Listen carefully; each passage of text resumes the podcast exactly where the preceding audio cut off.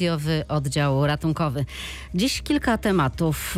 Naszym gościem będzie Anna Majewska z Wrocławia, która jeszcze niedawno ważyła sto osiemdziesiąt kilogramów. Teraz walczy o siebie.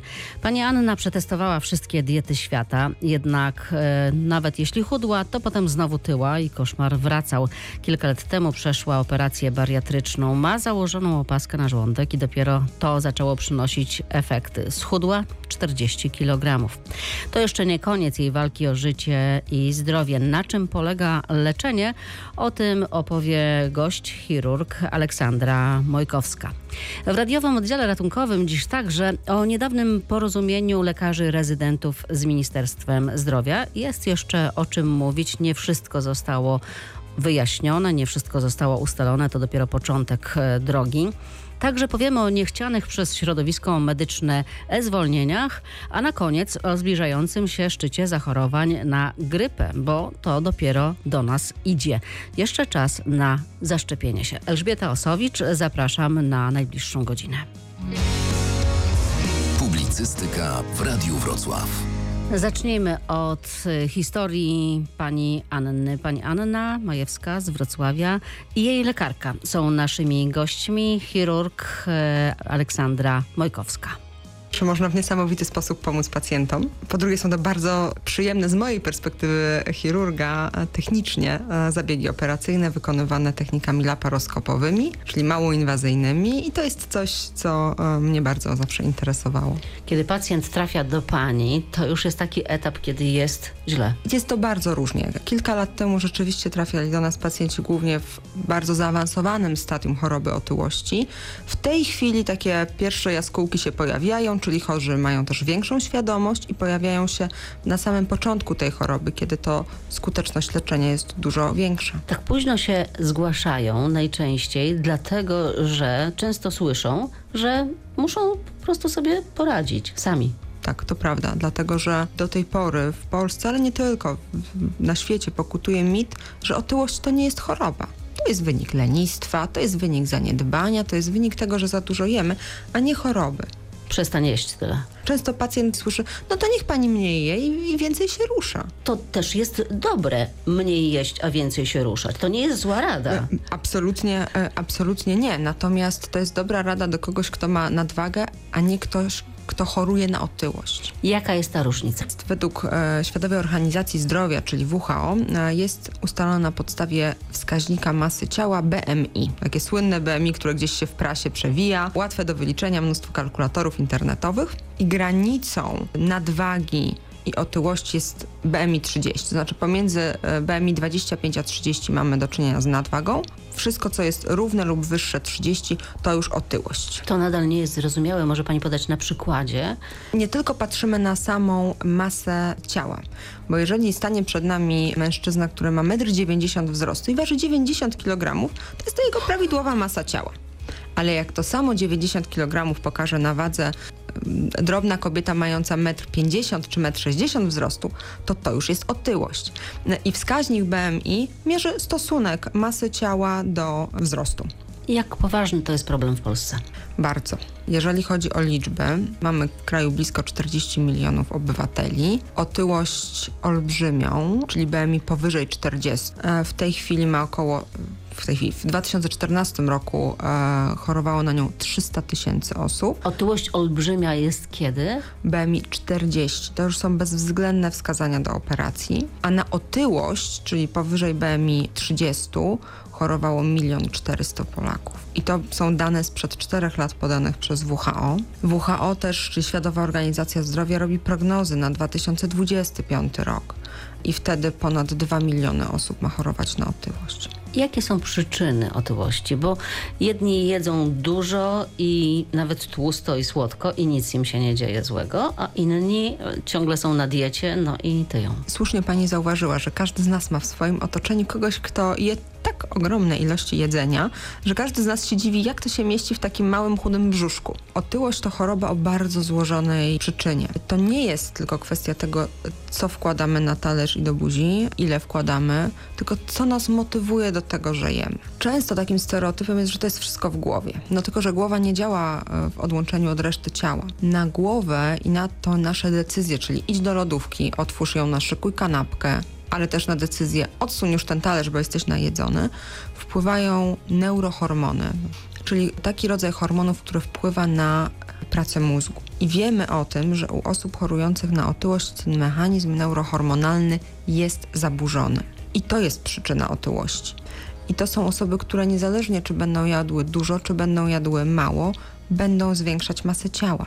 Więc nie jest to ich wina, po prostu mają otyłość. To jest tak, jak nie jest winą astmatyka, że choruje na astmę. No taki pech, tak jak e, wielu osób z chorobą nowotworową, po prostu dopadła ich choroba. Czyli niekoniecznie muszą jeść za dużo? Oczywiście, że tak.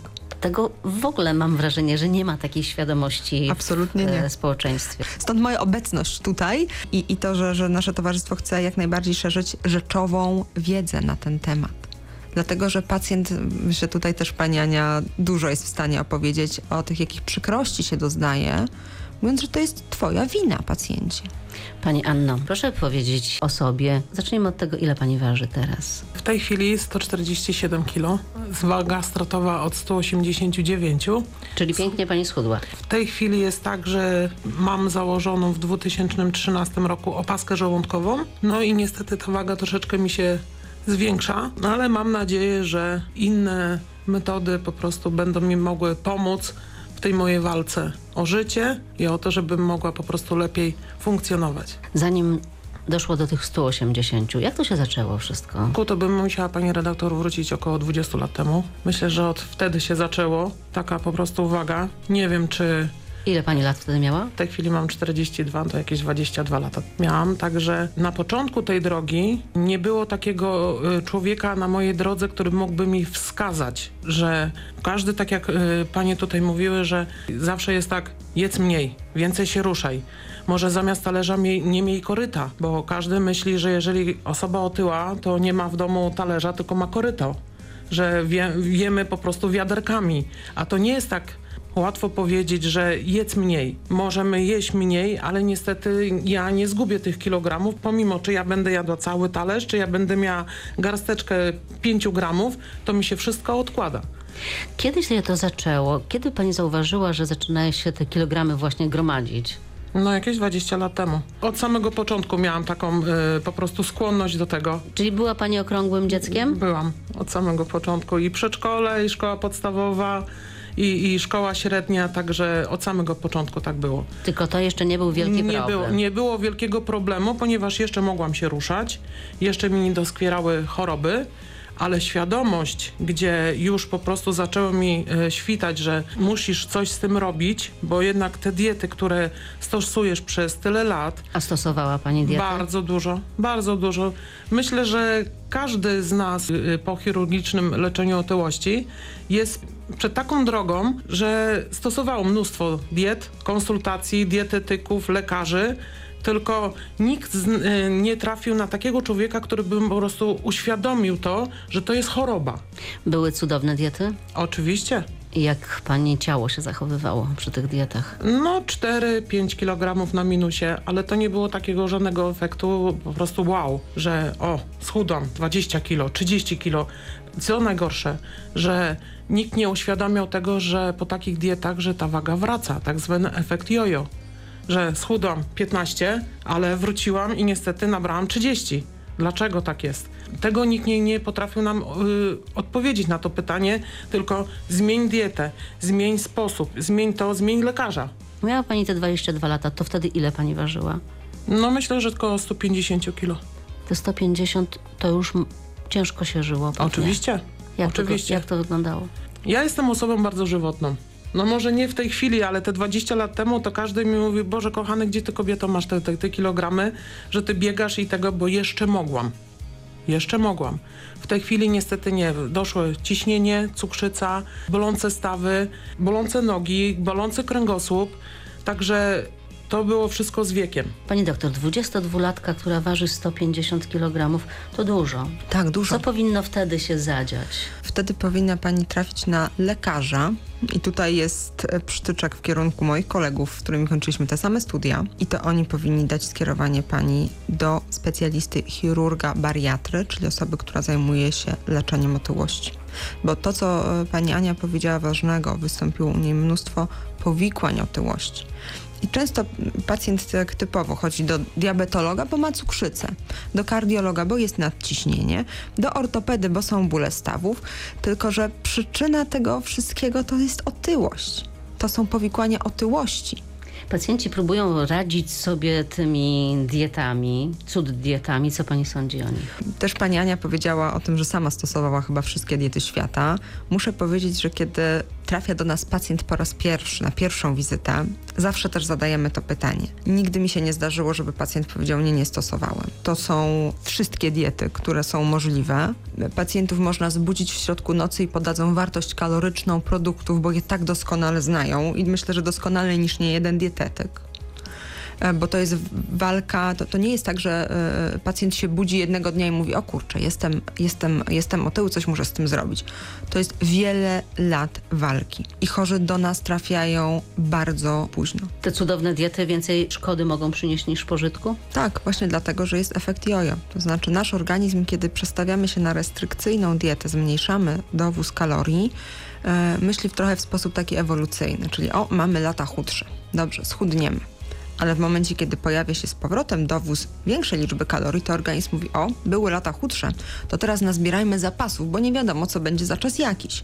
To wynika z naszej ewolucji, z tego, że nie mieliśmy supermarketów, tylko mieszkaliśmy w jaskiniach. I stąd jest efekt y, jojo, o czym też się nie mówi. To mówi się pięknie o tym, kiedy ktoś spektakularnie y, schudł. Też zdarzają się pacjenci, którzy przychodzą pokazując mi fotografię i mówią: pani doktor, ja, ja umiałam schudnąć dwadzieścia kilogramów, trzydzieści, są też i tacy, ale nie umiem tego utrzymać. Bo leczenie otyłości to nie tylko to, żebyśmy zredukowali masę ciała, ale ją utrzymali. I to jest, ta, ten drugi człon jest znacznie trudniejszy. Jest, jest, jest jeszcze cała sfera problemów psychologicznych. Jak pani, jako ta młoda kobieta ważąca sto pięćdziesiąt kilogramów, jak pani była traktowana? Jak... Bardzo źle. Bardzo źle.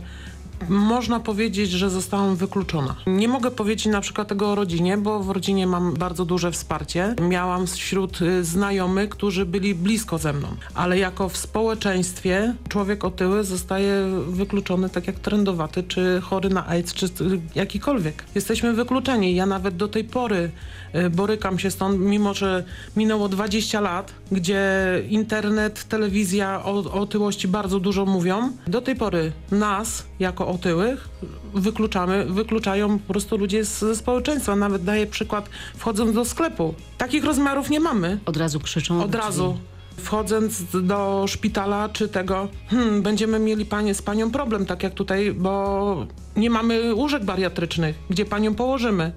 Proszę nie siadać na to krzesło, bo się załamie. Także to jest po prostu niewiedza, jak i, i myślę, że y, tolerancja. Polacy niestety jesteśmy, jesteśmy, ja nie mówię, że jest, są, tylko jesteśmy bardzo nietolerancyjnym narodem. Spojrzenia na ulicy, komentarze? Ale oczywiście, przetoczyć, gruba świnio, wielorybie, nawet dzieci, które jadą w tramwaju, wytykają palcem, y, jadą z mamusiami, czy po prostu starsze panie. Ostatnio miałam taki przykład w autobusie. Weź się, tak się spasłaś jak świnia, więc się przesuń od starszej pani, także... Do tej pory jest to. To nie jest tak, że wiedza jest w telewizji, czy w radiu, czy w internecie, ale mimo wszystko to jest sieci w głowie o kulturze też. Jak mówimy o rasizmie, mówimy o chorych na AIDS, czy, czy trędowatych, także też mówmy o osobach otyłych, że jesteśmy wykluczeni z, z otoczenia i ze społeczności. Może warto powiedzieć naszym słuchaczom, jak się wtedy pani czuje. Może jak będą, jak będą to wiedzieli, to może kiedyś, jak spotkają osobę podobną, może będą inaczej patrzyli, może przypomną sobie tą rozmowę. Czujemy się bardzo źle. Ja w moim odczuciu po prostu jest mi bardzo przykro, chociaż walka, którą toczę od dwudziestu lat, a teraz już po chirurgii bariatrycznej od sześciu, może czegoś mnie nauczyła, że mo mogę tego po prostu nie przyjmować do siebie. Ale mimo wszystko, jeżeli ktoś nie jest życzliwy i, i nawet nie spojrzy, tylko po prostu cokolwiek powie, to jest bardzo właczające i takie smutne dla nas, dlatego że każdy mówi, dlaczego jeździsz na wózku i ktoś pomaga, czy z jakąś litością, czy nikt nie, nie mówi nic złego, jeżeli ktoś jedzie na wózku, ale idzie osoba otyła, no to żresz, nic więcej nie robisz ze sobą, dlaczego tego nie robisz? I po prostu wyglądasz jak wyglądasz. A pani robi. A ja robię, ale nikt tego nie wie, bo nikt się mnie nie zapytał, czy ty coś z tym robisz? Dlaczego wyglądasz tak, a nie inaczej? Ja nie mam napisane na czole, słuchajcie, mam opaskę, schudam sześćdziesiąt kilo, walczę z tym dalej, bo to jest walka o życie. Publicystyka w Radiu Wrocław. Jaki jest cel teraz pani? Do jakiego etapu chciałaby pani dojść? Do jakiej wagi? Do stu kilogramów co najmniej, tak żeby można po prostu normalnie, w cudzysłowie, i godnie żyć. A jak wygląda pani jadłospis taki codzienny? No przy opasce to jest bardzo ciężko powiedzieć, ponieważ opaska to jest taki, taki rodzaj bariaty, że nie da za dużo zjeść. Także to Bo jest... co się wtedy dzieje? No to się zapycha żołądek i jest niesamowity ból, także bardzo dużo czasu, jeżeli ktoś nie ma czasu, to odradzam opaskę. Na, czas na jedzenie. Przede wszystkim trzeba celebrować jedzenie. Muszę bardzo dużo czasu poświęcić na to, żeby to pogryźć dobrze, żeby to przełknąć i żeby mi się to nie zapchało. To są częste małe porcje? Oczywiście, od pięciu do sześciu posiłków malu y dziennie, malutkie porcje. Ja może dodam parę słów takich technicznych a propos opaski. Opaska jest wykonana z silikonu, jest regulowana, czyli my dociskamy sobie żołądek. To jest metoda, w której nie wycinamy żołądka, tylko zakładamy opaskę. I jak ją dociśniemy, to objętość tego nowego żołądka to jest, proszę Państwa, dziesięć mililitrów. To jest mniej więcej tyle, ile pobiera nam pielęgniarka w strzykawce, kiedy bierze nam krew na podstawowe badania. To jest tyci, tyci. To jest tyci, tyci. Dokładnie, dokładnie tak, ale tak jak pani Ania mówi, to jest metoda, która powoduje, że pacjentowi się bardzo malutko zmieści w, w żołądku. Trzeba jeść często, ale rzeczywiście można tą opaskę dosyć łatwo e, przytkać. I będzie mieć poczucie, że jest najedzony, tak? Tak. I będzie mieć dostarczone wszystko, co jest potrzebne. Tak. Na pewno, wa na pewno um, warto zwrócić uwagę na to, że chirurgia bariatryczna jest troszkę inna od mnóstwa innych gałęzi chirurgii, a mianowicie takich, kiedy jak operuje przykładowo pacjenta na przepuklinę, operuję mu przepuklinę, po tygodniu widzimy się na zdjęciu szwów, szwy są ściągnięte, rana jest wygojona i ja już tego pacjenta nie widzę. Wyleczony. Wyleczony. Odfajkowany, jak my to brzydko mówimy. W przypadku chorego na otyłość my się widujemy regularnie, dlatego że otyłość może powodować paradoksalnie niedobory pokarmowe po leczeniu. Czyli pacjent może jeść za mało witamin, za mało mikro-makroelementów, za mało białek, więc musimy to kontrolować. Są pacjenci, którzy są na stałej suplementacji, czyli dodawaniu sporych dawek witamin, ale jest to już pod absolutną opieką lekarską na podstawie wyników badań laboratoryjnych. Jaki jest cel w przypadku pani Ani? Jak chce pani prowadzić to leczenie? Do jakiego etapu dojść? Te sto kilogramów magiczne? E, nie patrzyłabym na masę ciała, patrzyłabym na samopoczucie pani Ani. Rzeczywiście to jest jeszcze druga, długa walka przed nami. Na pewno zależy mi na tym, żeby pani Ania jak najlepiej chodziła, jak najlepiej funkcjonowała, bo to jest w tej chwili główny e, kłopot, to są dolegliwości e, stawowe. To jest kwestia dobrego funkcjonowania, ponieważ często chorzy sobie ustalają jakieś granice, ale zdarzają nam się też tacy pacjenci, którzy spadają poniżej tej masy. Mówią, nie, nie, ja się, ja się czułam lepiej przy osiemdziesięciu, a teraz mam siedemdziesiąt, czuję się gorzej. Więc to wszystko jest płynne. Nie, nie patrzyłabym na wagę, patrzyłabym bardziej na samopoczucie pacjenta. Tak naprawdę to leczenie jest na całe życie. Tak, bo to jest choroba na całe życie. Jest tak, jak mówi się przy chorobie nowotworowej, że kiedy się już na nią zachoruje, no przez pierwsze pięć lat jest taka opieka mocna, onkologiczna, ale całe życie pacjent jest uczony tego, żeby mówić o tym, że gdzieś w wywiadzie kiedyś był nowotwór.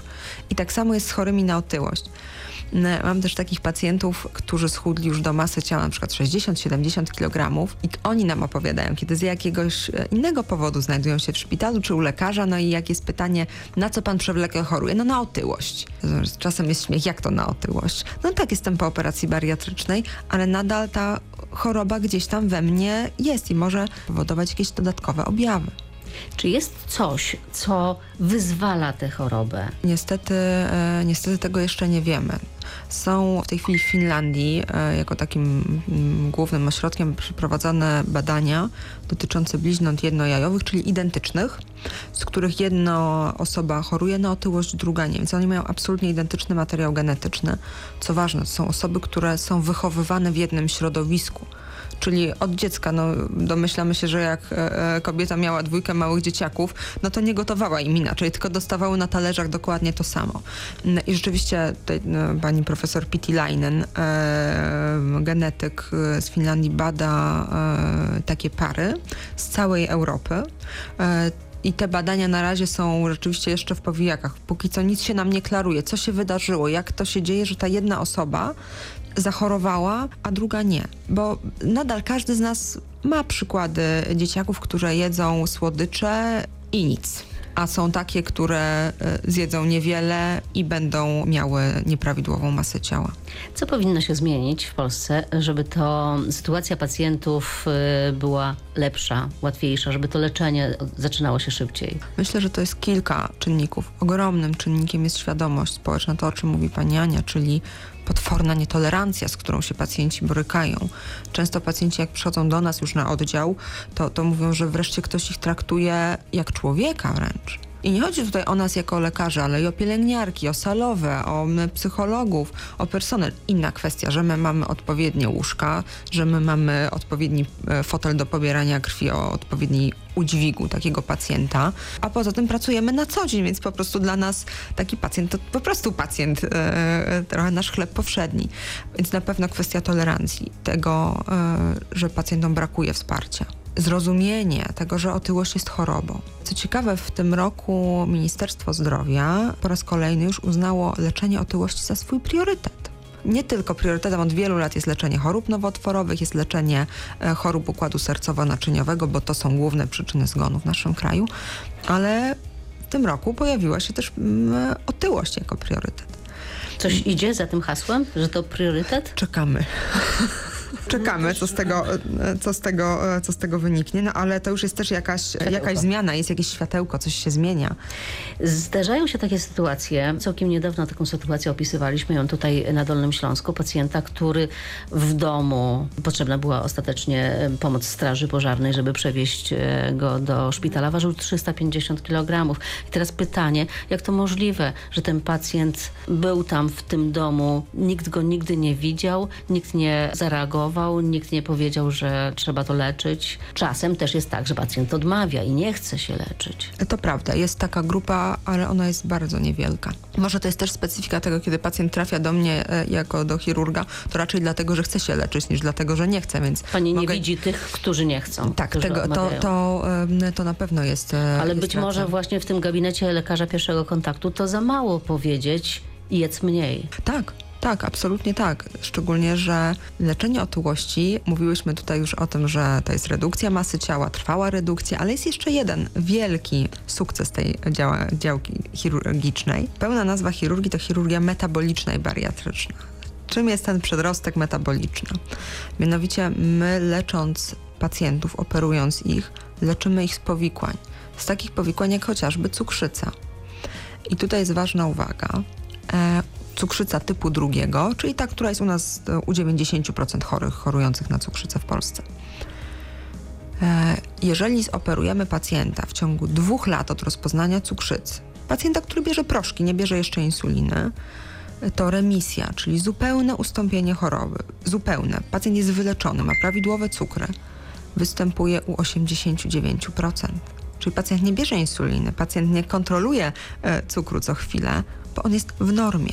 Tylko tu jest ważna kwestia czasu. Pani Anna, na zakończenie jeszcze tylko takie jedno zdanie. Co panią przekonało do tego, żeby walczyć o siebie? To, że jestem osobą samotną i w razie czego, gdybym miała trafić na wózek, nie będzie kto tego wózka miał pchać. Gdzie mają zgłaszać się pacjenci? Pacjenci powinni zgłaszać się do swoich lekarzy rodzinnych, którzy powinni skierować chorych do chirurga. To nie musi być napisane chirurg bariatra, chirurg. ważna rzecz, o której jeszcze nie mówiliśmy. Te wszystkie zabiegi są refundowane. Także to nie jest tak, że pacjent będzie musiał wyłożyć pieniądze z, z własnej kieszeni. Absolutnie Narodowy Fundusz Zdrowia cały czas refunduje te zabiegi, refunduje leczenie po, po operacjach bariatrycznych. Mało tego, też kolejna rzecz, która napawa lękiem wielu kolegów lekarzy rodzinnych, to są powikłania po operacji, no bo przecież no dieta jest bezpieczna, a taka jednak ingerencja, wbijanie noża w człowieka, no to może być jakimś kłopotem. Jest bardzo popularna operacja w Polsce wykonywana, wymiana stawu biodrowego. Wszyscy sobie wymieniają. Wszyscy sobie wymieniają. Zawsze gdzieś się kogoś zna, ktoś jest po, po tym leczeniu. Nie ma oporów przy tym leczeniu z prostej przyczyny. No, dzięki temu lepiej się chodzi. Mamy znacznie poprawiony komfort życia, oczywiście. Czeka nas po operacji kilkutygodniowa rehabilitacja, nauka chodzenia, ale potem jest dużo lepiej. Ryzyko powikłań okołooperacyjnych i ryzyko zgonu okołooperacyjnego jest mniejsze niż przy wykonaniu takiej protezy biodra w chirurgii bariatrycznej. Że nie ma się czego bać. Nie ma się czego bać. O problemach dużej wagi mówiły pacjentka Anna Majewska i chirurg Aleksandra Mojkowska.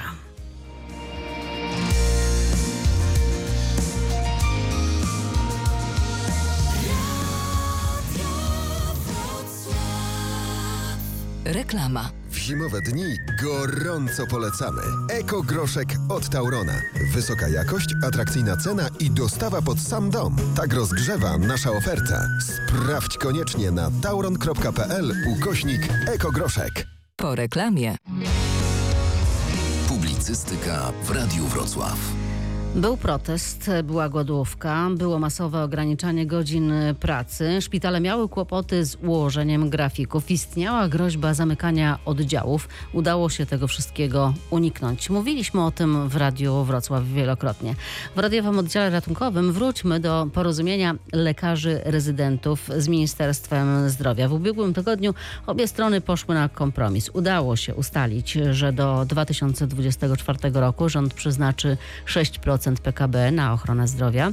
Negocjujący po zakończeniu tych rozmów zapewniali, że pacjenci odczują skutki kompromisu już w najbliższych miesiącach. Jest o tym między innymi przekonany zastępca dyrektora do spraw medycznych Dolnośląskiego N F Z-u Zbigniew Hałat. Porozumienie oceniam jak najlepiej, ponieważ ono jest efektem zrozumienia wspólnego dobra przez wszystkich, przez rządzących, przez wykonawców. Trudno bardziej klarowną, wyrazistą i bardziej solidnie przekazaną wolę e, wszystkich składających się na system opieki zdrowotnej niż to, co się wczoraj stało. Więc jeżeli mamy naprawdę problem z katastrofą kadrową, chaosem zarządzania i organizacji, zacofaniem technologicznym w zakresie informatyzacji, też y, polityką reaktywną zamiast proaktywnej, informacyjną, no to mamy pierwszy wreszcie krok do przysz- lepszej przyszłości. Musimy sobie ocenić sytuację, jaka ona jest i wychodzić po kolei z tych wszystkich problemów y, we współpracy ze środowiskiem. To się wczoraj zdarzyło. Pani, u pani redaktor byłem parokrotnie w związku z protestem głodowym przecież rezydentów. Mój Boże, żeby w dwudziestym pierwszym wieku młodzi lekarze po ciężkim egzaminie wstępnym na studia, po ciężkich studiach, po przejściu stażu ciężkiego jeszcze musieli głodować, żeby przeżyć? No kto to widział? No przecież to jest nierealne zupełnie, więc podniesienie budżetu ogólnego opieki zdrowotnej z perspektywą wieloletnią. No i pierwszy Pierwszy krok już organizacyjny. Jak, to, jak ten budżet właściwie dla dobra pacjenta i środowiska medycznego zużyć? Panie doktorze, ale to nie jest czarodziejska różdżka i od jest. jutra sytuacja w szpitalach się nie poprawi. Kto powiedział, że od jutra? Czy pan minister powiedział, że od jutra? No, niektórzy tak oczekują. Że, że pan minister poprosił, o coś się może poprawić, muszę powiedzieć. Pan minister poprosił kolegów, młodych lekarzy, rezydentów, żeby nie wypowiadali klauzuli opt-out. Kto może, niech pracuje. No kto może, niech pracuje za pieniądze. Przecież za darmo tego nie robi. Więc jeżeli ktoś chce szybciej mieć, yy, spłacić kredyt czy mieć lepsze auto, no to wtedy pracuje. No, to, to nie jednemu zawodowi można by tego życzyć. Natomiast zdecydowanie jestem przeciwny katorżniczej pracy, która wykańcza ludzi zdrowotnie, która roz, powoduje rozpad rodzin.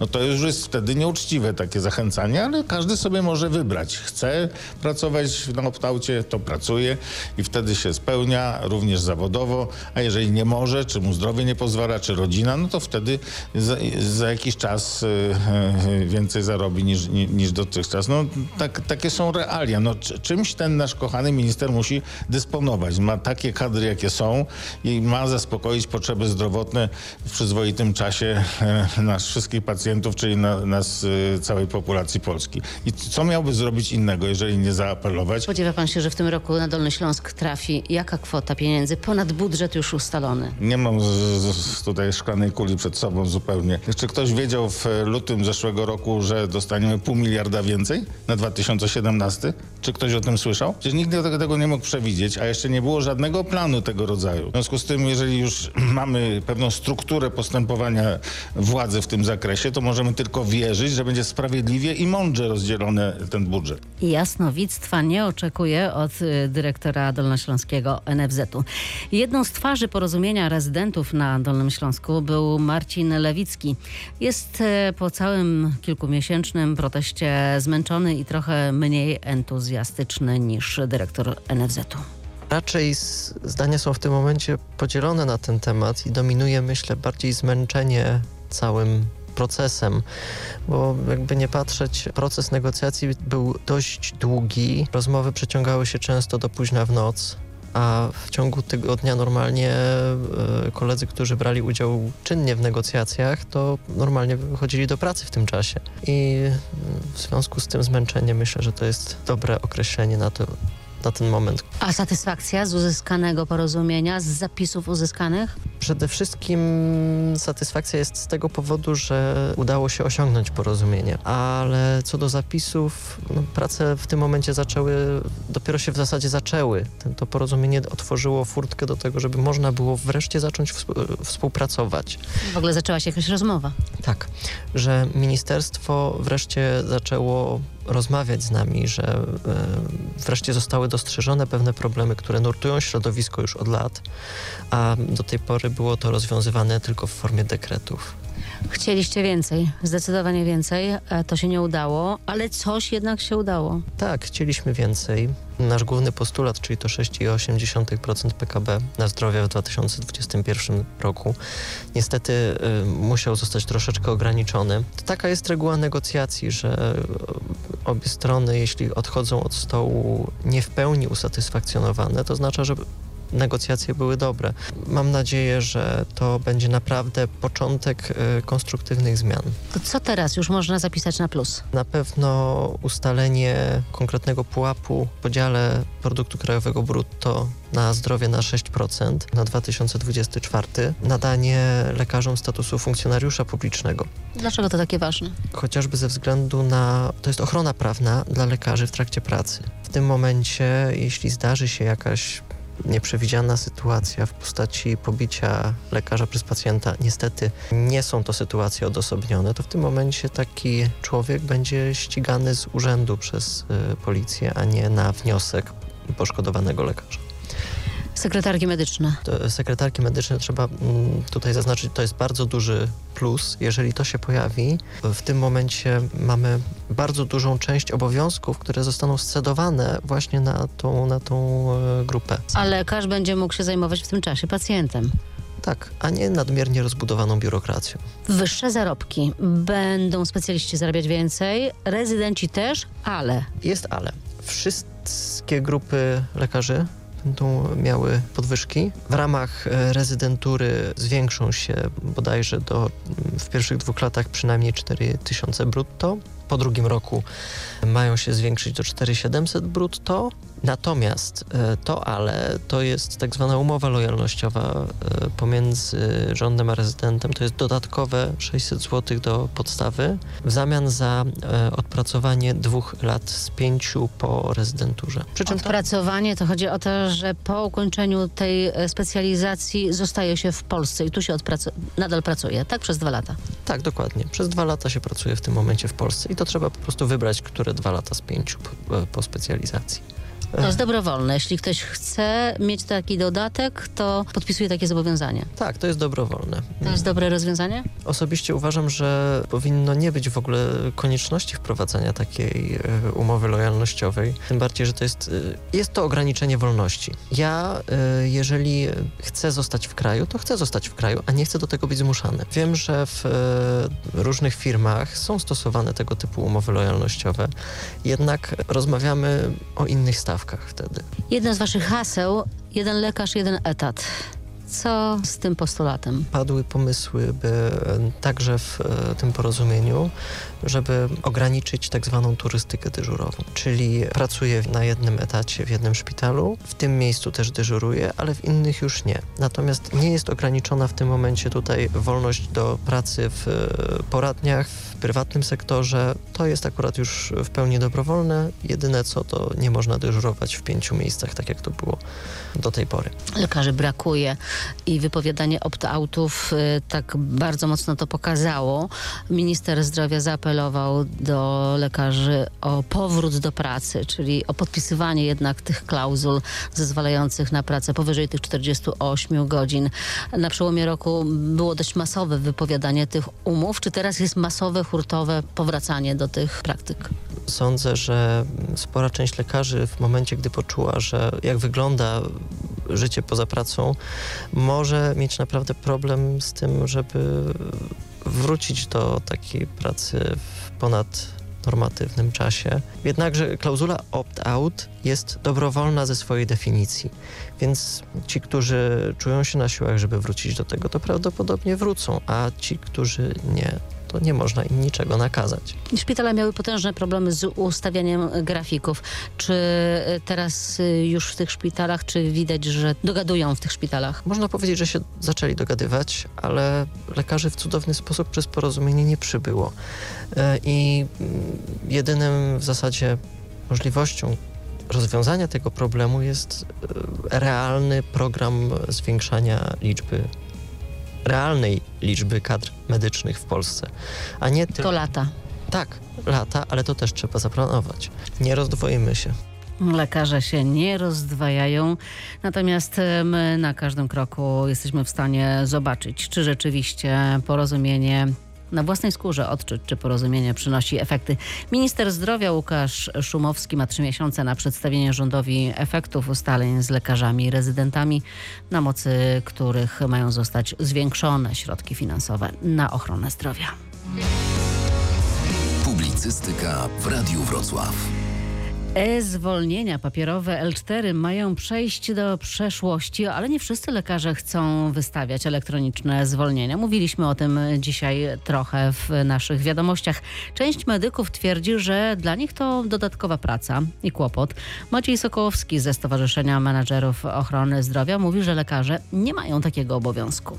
Z ustawy o zawodzie lekarza i z kodeksu etyki wynika, że lekarz powinien orzekać o stanie zdrowia pacjenta i również o tym, że pacjent nie powinien pracować, powinien odpoczywać w czasie choroby czy rekonwalescencji, ale na dowolnym druku dowolnego zaświadczenia.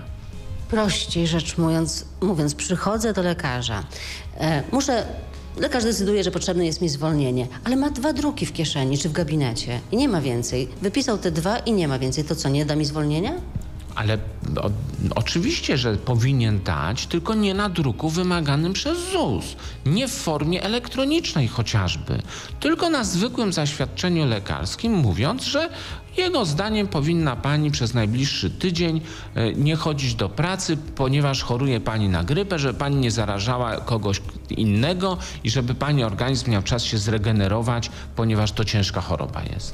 A ZUS mówi... Koniec y, papierowych zwolnień. Zwolnienia tylko elektronicznie. Część lekarzy już wystawia te zwolnienia, część lekarzy ich nie wystawia i zapewne ich nie będzie wystawiała. Bo? Ale proszę zrozumieć, że to nie jest nasz problem. Realizacja umowy pomiędzy ZUS-em a lekarzem to jest indywidualna sprawa pomiędzy lekarzem a ZUS-em i przychodnia nic do tego nie ma. Dzisiaj jak mi przychodzi pismo z zusu w celu udostępnienia dokumentacji pacjenta zusowi lekarzowi do kontroli. Ja takie pismo odsyłam lekarzowi, bo ja nie mam umowy jako przychodnia z zusem na realizację jakichkolwiek usług dla zusu związanych z orzekaniem o stanie zdrowia.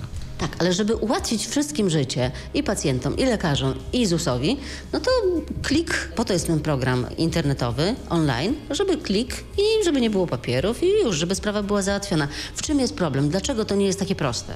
Jest to kłopot techniczny, ponieważ wydłuża czas generalnie przyjęcia. Może kiedyś nie będzie, ale niewątpliwie kłopotem jest potwierdzanie tego typu druków podpisem elektronicznym. Nie wszyscy mają ten podpis elektroniczny. Raz, że nie wszyscy mają ten podpis elektroniczny, ale stosunkowo łatwo można go założyć. Ale druga sprawa, proszę zobaczyć. Do tej pory było tak. Lekarz mówił pielęgniarce, proszę wypisać Kowalskiemu zaświadczenie, zwolnienie lekarskie, mi przynieść, ja tam podbiję. Tak?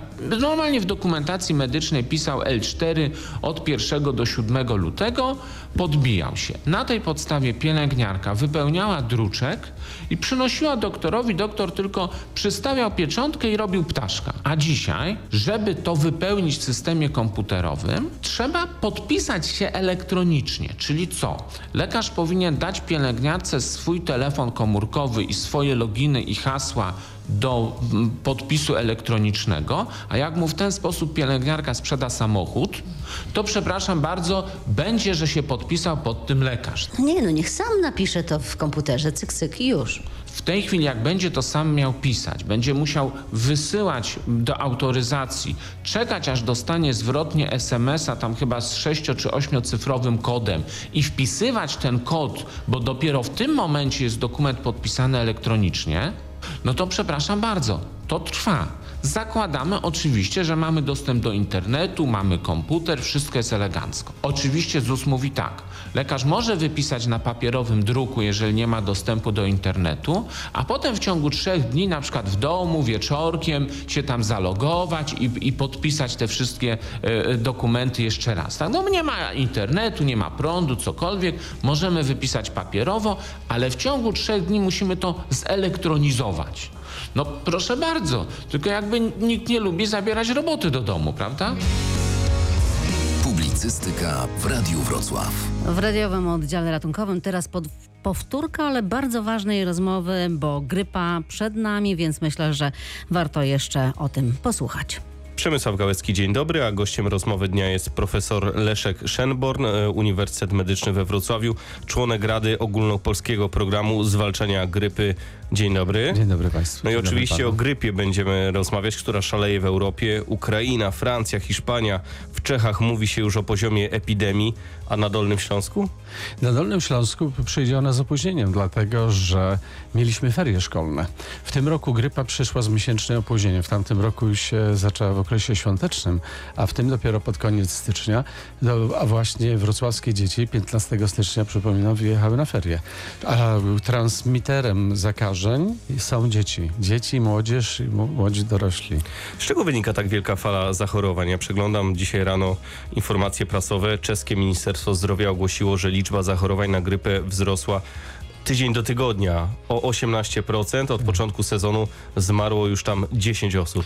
No bo to, to jest bardzo typowy przebieg sezonu grypy, bo to, co obserwujemy na początku, jak dzieci tylko idą do szkoły, zaczynają się zachorowania na zakażenia grypopodobne wywołane wirusami oddechowymi, prawda? Ale dopiero jest jeszcze na tym całym szczycie jesienno-zimowym pojawia się jeszcze jeden szczyt, który już w większości jest wywołany wirusami grypy. Skąd my to wiemy? Po prostu analizujemy próbki od pacjentów i oznaczamy, jaki jest procent wśród tych pacjentów izolacji jest wirus grypy, prawda? I on wzrastał jeszcze w ubiegłych tygodniach, tam był dwadzieścia kilka procent, a w tej chwili już u młodzieży między piątym a czternastym rokiem życia to jest pięćdziesiąt kilka procent posiewów jest dodatni w kierunku grypy. Już możemy mówić o tym poziomie niebezpiecznym, bo w Polsce w ostatnim tygodniu odnotowano ponad ćwierć miliona zachorowań. Szczególnie Mazowsze i Małopolska tak, królują. To, to prawda. Jeszcze nie, daleko jeszcze do szczytu. Epidemia to jest w ogóle sto zachorowań na dziennie na sto tysięcy mieszkańców, czyli jak we Wrocławiu będzie sześćset nowych zachorowań dziennie na grypę i chorobę grypopodobną. No co mo- mogę powiedzieć, że ten tegoroczny sezon jest wyjątkowy. My jeszcze w Polsce tego nie wiemy, prawda? Bo jeszcze nie mamy... Ale niestety dowiemy nie żadnego się? Przy... No nie ma takiego sposobu, żebyśmy się o tym nie dowiedzieli. Jako, że gry... my już to wiemy od dawna, dlatego, że grypa wpierw występuje na półkuli południowej i w tym roku właśnie w Australii bardzo było dużo zachorowań i również ciężkich, powikłanych zgonem, zwłaszcza w grupach wiekowych poniżej piątego roku życia i powyżej sześćdziesiątego piątego roku życia. Od świąt grypa przetacza się przez Stany Zjednoczone i jest, cyrkulują jednocześnie aż trzy wirusy, prawda? To rzadka sytuacja. W ubiegłym roku dominował tylko jeden wirus, a w tym roku mamy wirusy grupy B, wirusy grupy A, H jeden N jeden i H trzy N dwa. Także wszystkie, że tak powiem, są możliwości. Czyli nawet można sobie wyobrazić, że jedna osoba tego w tym sezonie mogłaby teoretycznie zachorować zakażenia. Jeżeli do tej pory nie miała z nimi kontaktu, nie wytworzyła odporności, to na trzy razy by chorowała na grypę. Tak. A w tym roku ta grypa jest mocniejsza? Te wirusy są mocniejsze? Czy ta kompilacja jest po prostu bardzo niekorzystna? Nie, nie. To raczej chodzi o pojedyncze wirusy. Nie, nie chodzi o kompilację, żeby dwo, zakażeniami dwoma naraz, prawda? Czyli o co bym powiedział, no wiemy, że badamy tą aktywność sezonów grypowych i już Światowa Organizacja Zdrowia dzisiaj mówi o tym, że ten sezon jest najcięższy. Od roku dwa tysiące dziewiątego na dwa tysiące dziesiąty, wtedy mieliśmy tą grypę pandemiczną, co wszedł nowy wirus okrzyczany jako tam świńska grypa, ale to był jak najbardziej ludzki i on od tej pory cały czas krąży, jest przyczyną zgonów, śmiertelnych sytuacji i wielu powikłań. Mieliśmy bardzo ciężki sezon grypowy w roku, w sezonie epidemicznym dwa tysiące trzeci na dwa tysiące czwarty, bo ta grypa tak nieszczęśliwie między latami się, dlatego lepiej mówić o sezonie, aniżeli o latach mhm. poszczególnych. No i ten sezon jest trzeci z kolei, prawda, w przeciągu tych dziesięciolecia, czyli no, no, no zobaczymy, jak będzie w Polsce. We Wrocławiu mamy wzrastającą ilość w ogóle zachorowań i to się, myślę, że jeszcze ciągle w Polsce nie jest tak, że nie będzie do końca tak źle, dopóki wszystkie dzieci wrócą e, z wakacji do szkoły. Z ferii zimowych. Z ferii zimowych, tak. No tak, ale na Dolnym Śląsku już dzieci wróciły. Wróciły, tak, ale się też, że tak powiem, wcześniej nie było tutaj więcej zachorowań, ale jesteśmy na wzrostowy, czyli Państwowy Zakład Higieny monitoruje cotygodniowe są meldunki i tam województwo dolnośląskie jest wzrastająca częstość izolacji i pacjentów, którzy zgłaszają się do lekarzy. No dobrze, to problemem. Postraszyliśmy, to teraz wytłumaczmy, jakich objawów nie powinniśmy bagatelizować. No to objawy grypy wszyscy znają, prawda? Czyli tutaj bardzo trudno odróżnić tą grypę prawdziwą od chorób grypopodobnych wywołanych przez inne wiruski. One też krążą, prawda? I to wiemy z tych krajów, gdzie jest po prostu bardzo dobry nadzór. Także to kiedy ka- mocniej ka- powinniśmy reagować? No, no zawsze trzeba reagować tak samo. No, natomiast ja myślę, że niekiedy mocniej, tylko tu ważniejsze jest kto. Prawda? Bo dlatego kto jest, bo, bo są spe, specjalne grupy w naszej populacji, które są narażone na szczególnie ciężki przebieg grypy. To są wszyscy ludzie już po pięćdziesiątym piątym roku życia, prawda? Tak, ta nasza naturalna odporność niestety słabnie.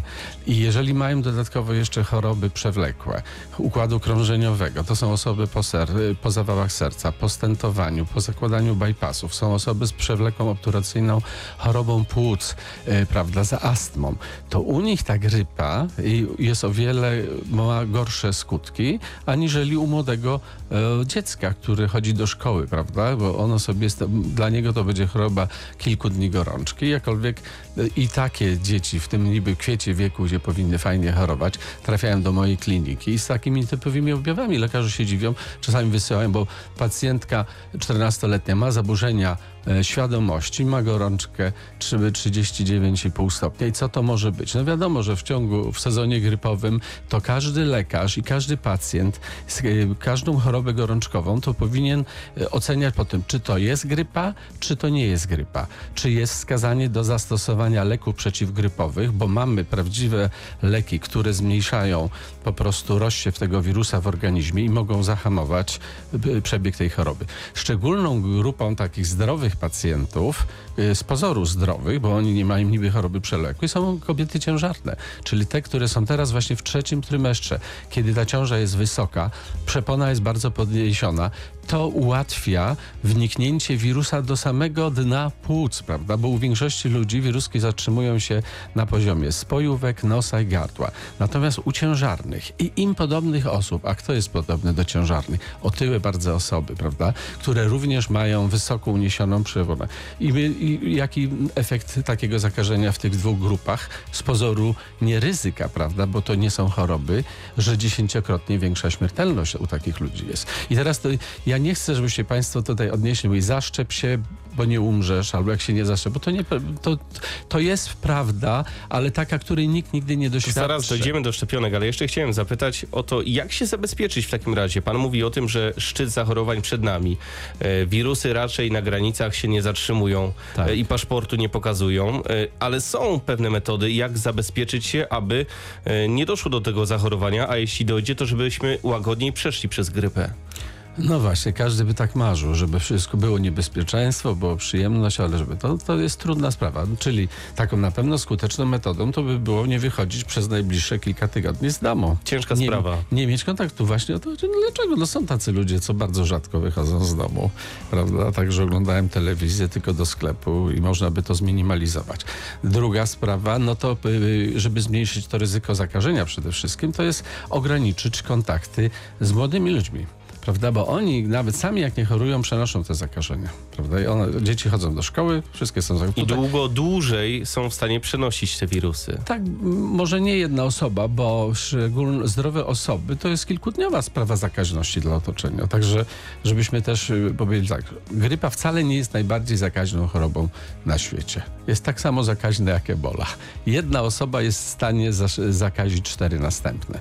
W przypadku na przykład chrztusca i odry, jedna osoba jest w stanie zakazić osiemnaście osób, prawda? Także tutaj yy, umiarkowanie możemy przecinać te drogi, ale jak się na to przygotować? No, no być zdrowym, prawda? Czyli być w najlepszym stanie yy, w momencie ale także zakażenia. Profilaktyka. Tak, profilaktyka, ale również pomyślmy sobie tak, zakażenie nie jest równe zakażeniu, bo możemy t- tych wirusów mieć małą dawką się zakazić i bardzo dużą dawką, prawda? I to jest ta różnica. Stąd nawet takie metody jak higieniczny kaszel, prawda? Czyli nie, nie zatykanie w czasie kaszlu dłonią, bo tą dłonią później dotykamy klamek innych osób, tylko w zgięty łokieć, prawda? Albo w chusteczkę jednorazową, którą natychmiast wyrzucamy, bo to będzie fajne ograniczenie transmisji, czyli nawet jeżeli się zakazimy niewielką ilością wirusa, to mamy większe szanse niż ten, który się zakazi bardzo dużą ilością. No i dochodzimy do tych szczepionek. Przeglądam liczby. trzy procent Polaków szczepi się przeciwko grypie. W Europie Zachodniej to nawet siedemdziesiąt procent.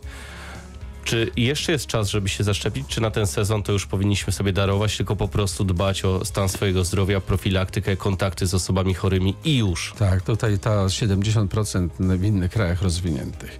Czy, co, czy my jesteśmy w innej sytuacji? Nie, nie jesteśmy, tylko tam w tą grypę ktoś inwestuje. Wie pan, to jest taka sytuacja, że inwestycja w zdrowie państw się opłaca. To jest to, co że przekonaliśmy się, że program socjalny to to nie jest tylko jałmużna. Jeżeli się daje ludziom pieniądze, to ludzie z tymi pieniędzmi coś zrobią, kupią i to napędziło gospodarkę. Tak samo chcę tu wszystkim powiedzieć. Tak samo inwestycja w profilaktykę daje też efekty, bo ludzie, którzy nie są chorzy, co? Pracują, wytwarzają dobra. I tu bym też właśnie chciał powiedzieć o szczepieniu, że one tam są za darmo. Tam nikt za to nie musi płacić. Ale w Polsce szczepienie przeciwko grypie jest też bardzo tanie. Pomyślmy sobie, że te trzydzieści trzydzieści czterdzieści złotych, które kosztuje szczepionka. To jest wizyta Cóż, taka naprawdę mała w aptece. Ale później. To w ogóle taka podstawowa, na lek przeciwgorączkowy. Jeżeli pan jeszcze pomyśli rozwinąć, że tak powiem, o suplementy diety, których bardzo naciskają, no to to są wydatki ponad sto złotych i to nie jest jeden raz, prawda? Natomiast to szczepienie, nawet jeżeli jest niedoskonałe, to zmniejsza to ryzyko zachorowania.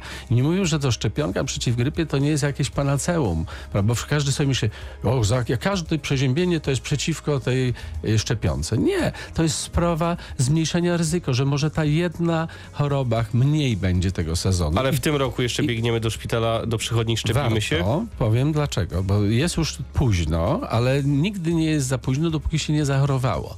Natomiast musimy dodać do tego to, że okres na wytworzenia odporności po szczepieniu na grypę no trwa co najmniej te dziesięć dni. U tych osób, które były wcześniej szczepione, szybciej to przebiega niż u tych, które są pierwszy raz. Na przykład dzieci muszą być szczepione aż dwa razy. Czyli w tej chwili szczepienie dziecka już nie ma takiego dużego, że tak powiem, szansy, żebyśmy go zaszczepili i jeszcze liczyli na bardzo dobrą odpowiedź. Ale dorośli mogą spróbować. Dorośli mogą spróbować. Zalecał profesor Leszek Szenborn.